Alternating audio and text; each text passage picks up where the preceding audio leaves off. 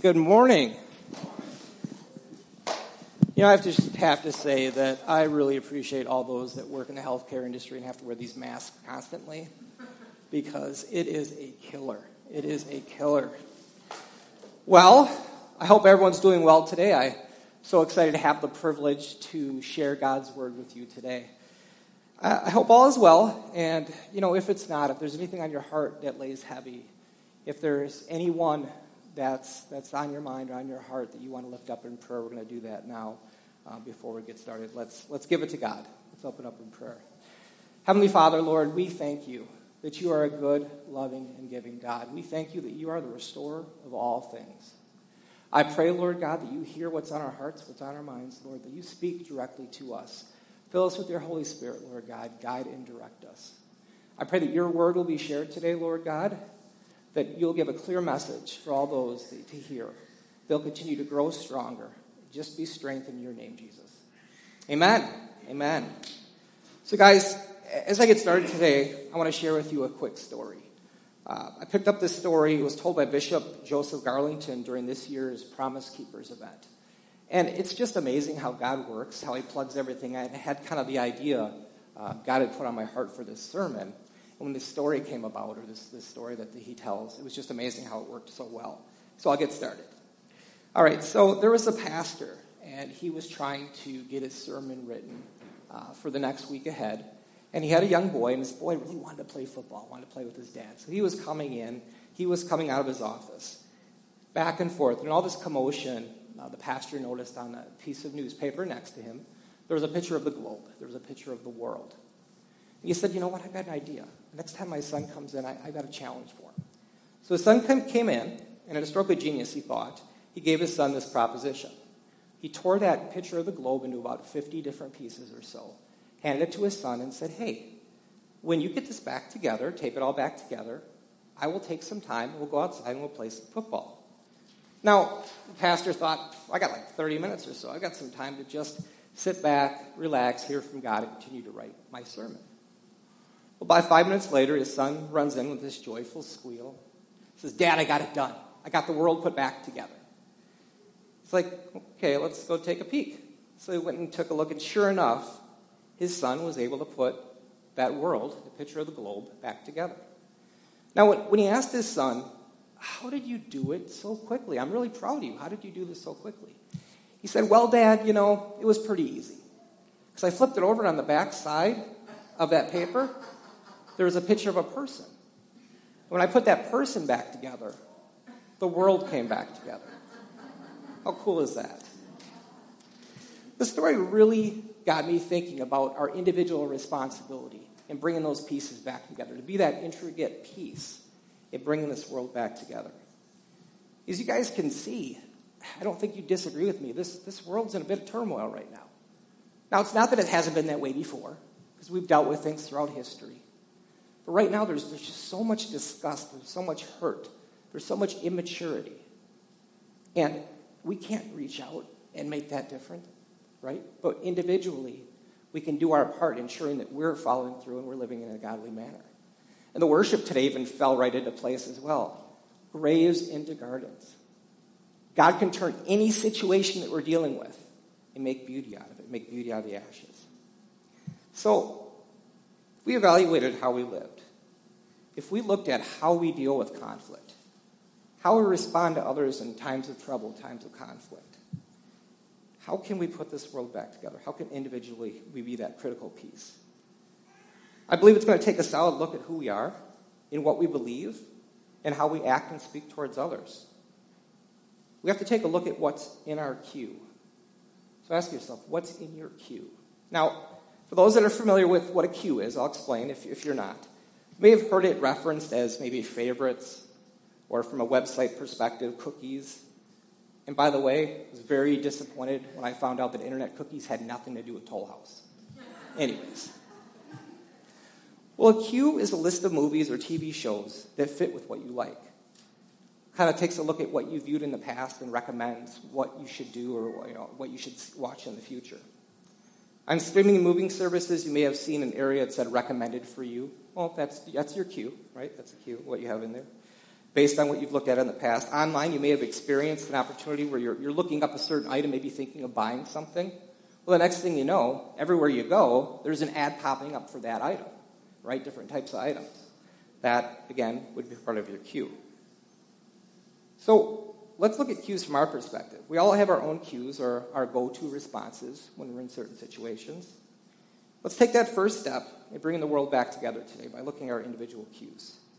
To that, we're going to spend some time in the book of James. I, I think James, Jesus' half brother, does a really good job of explaining how sometimes we act a certain way compared to how we probably really should in a Christ like manner, a Christ like way.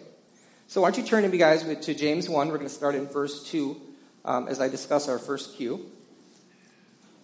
Kind of bounce around a little bit in James. Bear with me, please. So, the first cue of our favorites we're going to talk about is our faith cue. So, what really happens when we're put to the test? When life seems to become just a little too much to handle? Do we run from it? Do we shut down? Do we turn to God in surrender or do we turn to God in frustration? Do we lay it all at the feet of our Lord and God? I'm going to read from James 1. We're going to start in verse 2.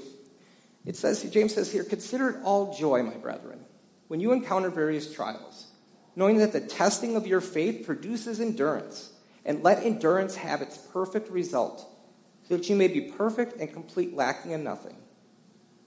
But then it says, But if any of you lacks wisdom, let him ask of God, who gives to all generously and without reproach. It will be given to him, but he must ask in faith without any doubting. Without any doubting. For one who doubts is like the surf of the sea, driven and tossed by the wind. For the man ought not to expect that he will receive anything from the Lord, being a double minded man, unstable in his ways. God asks for complete faith, complete, undoubting trust.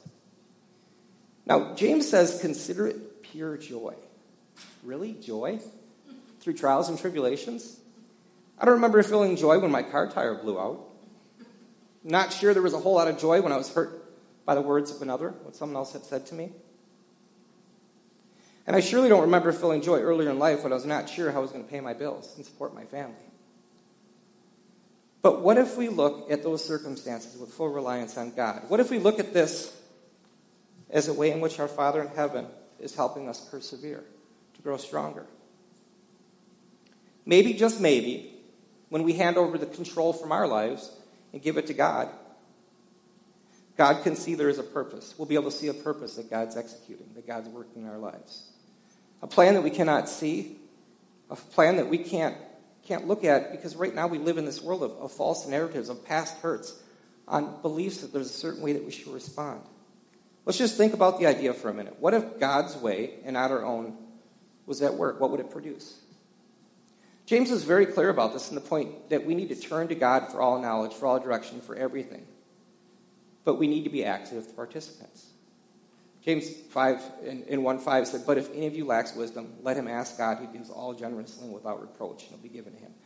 If we turn to God, God is waiting to give.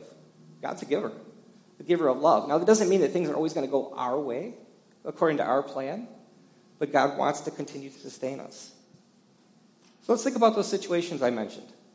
Maybe we were just kept back from an accident when our tire blew out. Maybe the hurtful words from another really weren't directed at me. Maybe they were going through a situation. Maybe they were in pain. Maybe they were in hurting. What if we've been relying on focusing too much on what we want and not what God wants? He simply wants to show us that He will provide for all we need. Maybe not, maybe not all we want, right? But what we need. And if we get to that point that we believe that, we can work on changing that cue. We can be strengthened. I'm going to share one more, one more topic on, this point. I was recently listening to a podcast, uh, actually one that was recommended by Pastor Mark. It's, it's, really good, emotionally healthy leader.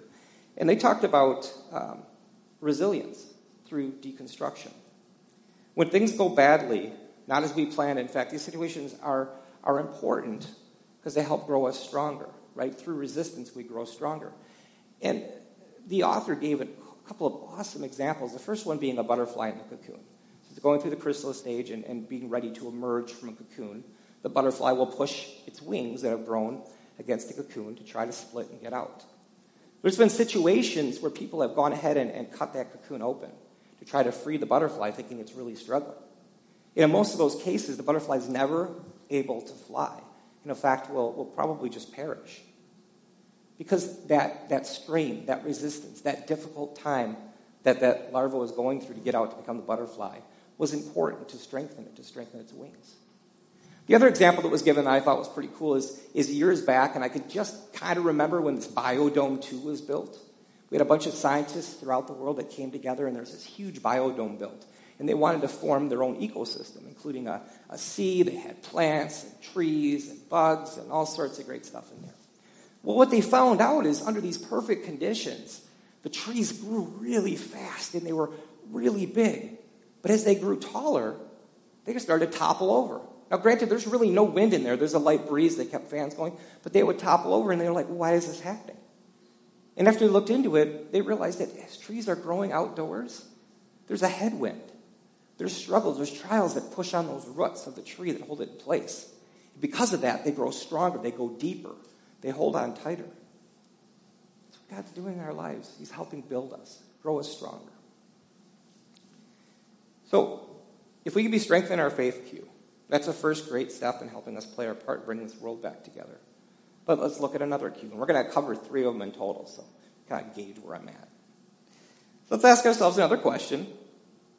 How do we deal, when we, or how do we act when we're dealing with others that are in times of trial, in times of struggle? We have people reaching out for help.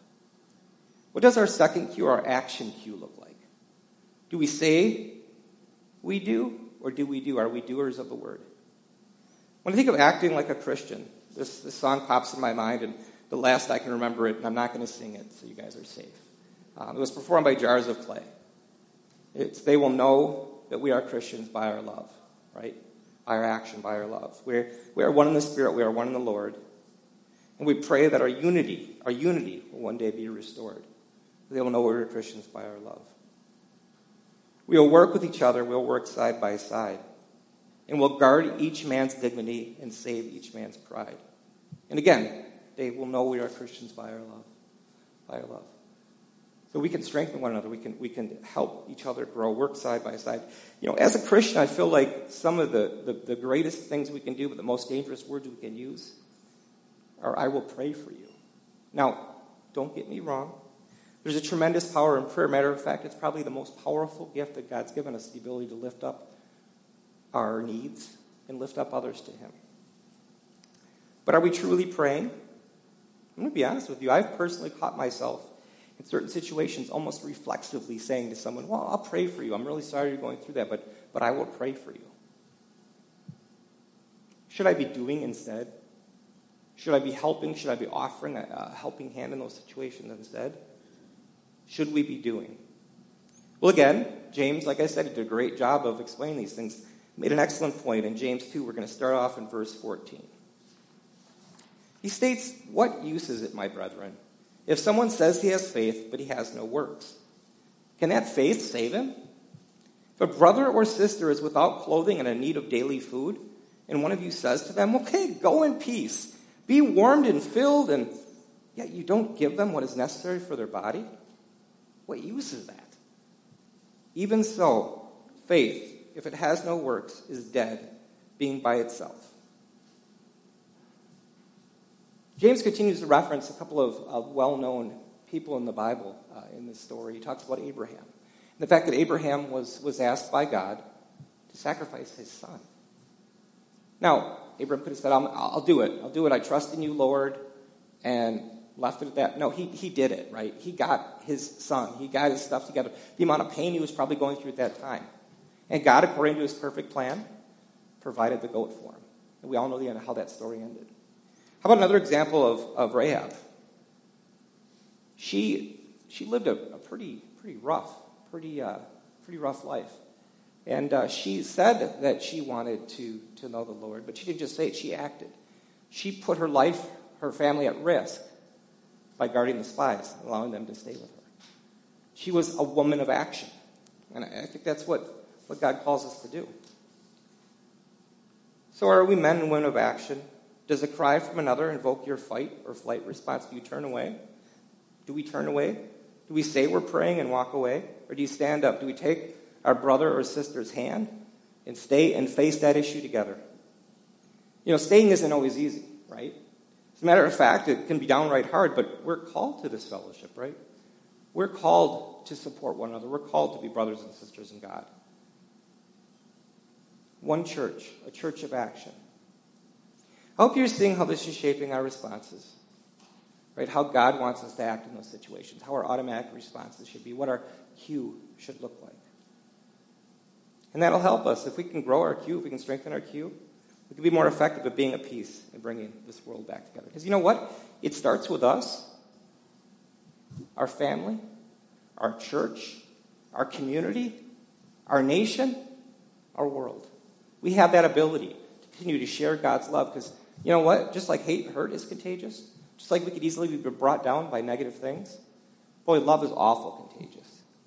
You ever try to smile at someone who's, who's not happy with you at that time?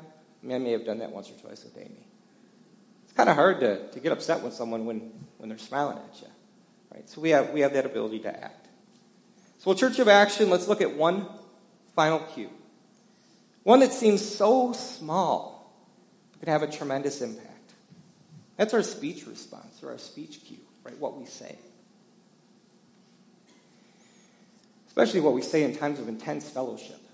I just had to use that term. I love that, intense fellowship. We're not fighting, we're just having intense fellowship. Thank you, Mike. Do we have a tendency to yell, belittle, or berate? Or do we affirm and affirm in a calm manner? James talks at length, right, about the power of the tongue, the power of what we say. He likens it to a rudder controlling a large ship. So this huge ship is guided, is steered by this small rudder. Just like our tongue, what we say can control and shape our conversations, our, our relationships with one another. Talks about it being like a bit in a horse's mouth, guiding which way that horse will go. That, that magnificent beast is controlled by a tug of the rope. Our words have the ability to build one another up or tear each other down. How we respond to one another not only impacts our relationships, but has the ability to shape how someone feels about themselves. So not only are you potentially impacting that friendship, that relationship, you're, you're impacting how someone may potentially feel about themselves. Negative self talk can even shape the way we view ourselves. It can change our perception of others. We must really, really, really be careful how we speak to one another. James 1 in 19 and 20 says, This you know, my beloved brethren, but everyone must be quick to hear, slow to speak, and slow to anger. For the anger of man does not achieve the righteousness of God. We can't go at it with frustration, with anger. Because what happens to metal when it's boiled, the impurities come to the surface, don't they? Negativity could come to the surface. You know, we see this same message in Proverbs 15. It says, A gentle answer turns away wrath, but a harsh word stirs up anger. It sure does. The tongue of the wise makes knowledge acceptable. The mouth of fools spouts folly. I've spouted folly, but I don't want to spout it anymore.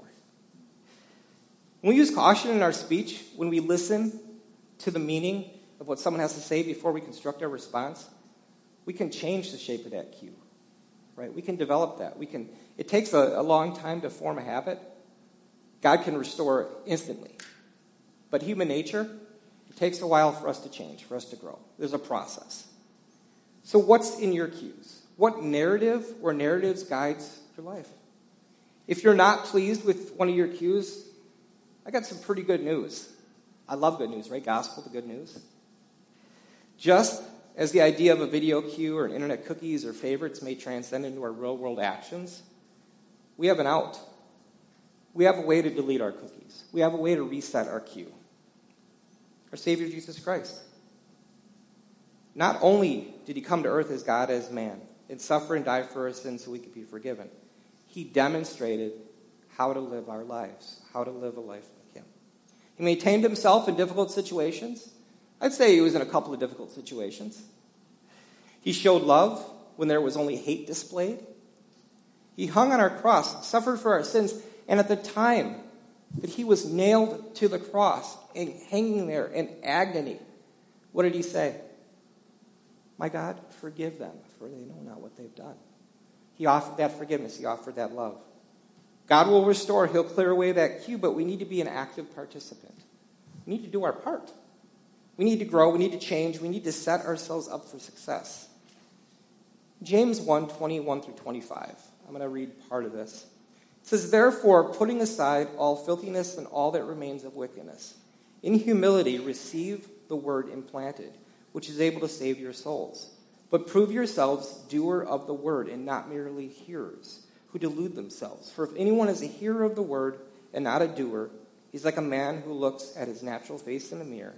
For once he has looked away, he immediately has forgotten what kind of person he is.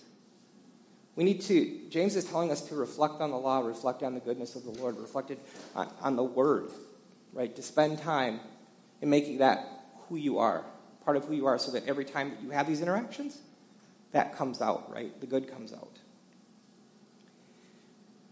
This is such an important message that even Paul, in his letter to the church of Ephesus in Ephesians 5, had a very similar comment talking about not only where we spend our time and what we do, who we hang around with. And I'm going to read that. So it starts off in, in uh, Ephesians 5 Therefore, be imitators of God as beloved children, and walk in love, just as Christ also loved, and gave himself up as an offering and a sacrifice for God, as a fragrant aroma. But immorality or impurity or greed must not even be named among you, as is proper among saints. And there must be no filthiness and silly talk or coarse jesting, which are not fitting. But rather give of thanks, for this you know with certainty, that no immoral or impure person or covetous man who is an idolater has an inheritance in the kingdom of God. It goes on to say that don't be deceived by empty words do not participate in the unfruitful deeds of the darkness. What I, what I pull out of this, what I want you to, to understand, is as it's taken years and years to build our cues, to build our responses. And that all was impacted by our environment and what we dealt with, what, what we exposed ourselves to. God asks us, God tells us to be cautious, to turn to light, not to darkness, because light will transform. Right? Light will continue to transform us if we spend time in His Word, looking, hearing, listening to good things, spending time with people that have a like mind and a like heart. God will continue to change us for the good and build that cue as a, as a positive cue. And we can continue to be that peace to bring the world back together. We're called to walk away from that darkness. His people, we are, we're his people, we're his church. Let's listen to only what honors God. Let's be that peace. Let's be that difference. So, as I close today, I, I know I, I've gone over a lot. I've covered it in a short amount of time. But I want you to take some time to reflect on some areas of your life that might be a little bit difficult. Something that you can take accountability for. Because it's so easy. It's so easy to look at others and say, well, they, they acted this way towards me, so I have the right, right, to act a certain way. Let's take a second and take accountability for our response, for our cue. Just like God is always there for you, He, he also created a, another gift for us, a gift that we do a really good job with here at Portview, and that's the gift of fellowship. Portview, through our Connect groups, has an awesome means for us to, to have that fellowship. For those that aren't familiar with what our Connect groups are, they're, they're small groups of, of people at Portview that just basically do life together, right? Through the good times, through the hard times, through the sad times. It's fellowship, it's faith, it's fun, and of course, sometimes unfortunately, it's a lot of food. So if you're interested in taking that step and becoming a part of a Connect group and strengthening yourself with others of like minds, why don't you contact Josh Larson? He can share some more information with you about our Connect groups. And if you really want to bless us, you could be a Connect group leader. We need leaders. Hint, hint. Guys, please stand with me today as we close our service and pray. Let's take some time to reflect on what exactly is in our queue. Is there something holding us back from being that piece of the puzzle, from helping us to unite this world back together? You know, as I close today, I want to pray over with you one of my favorite verses in Psalms.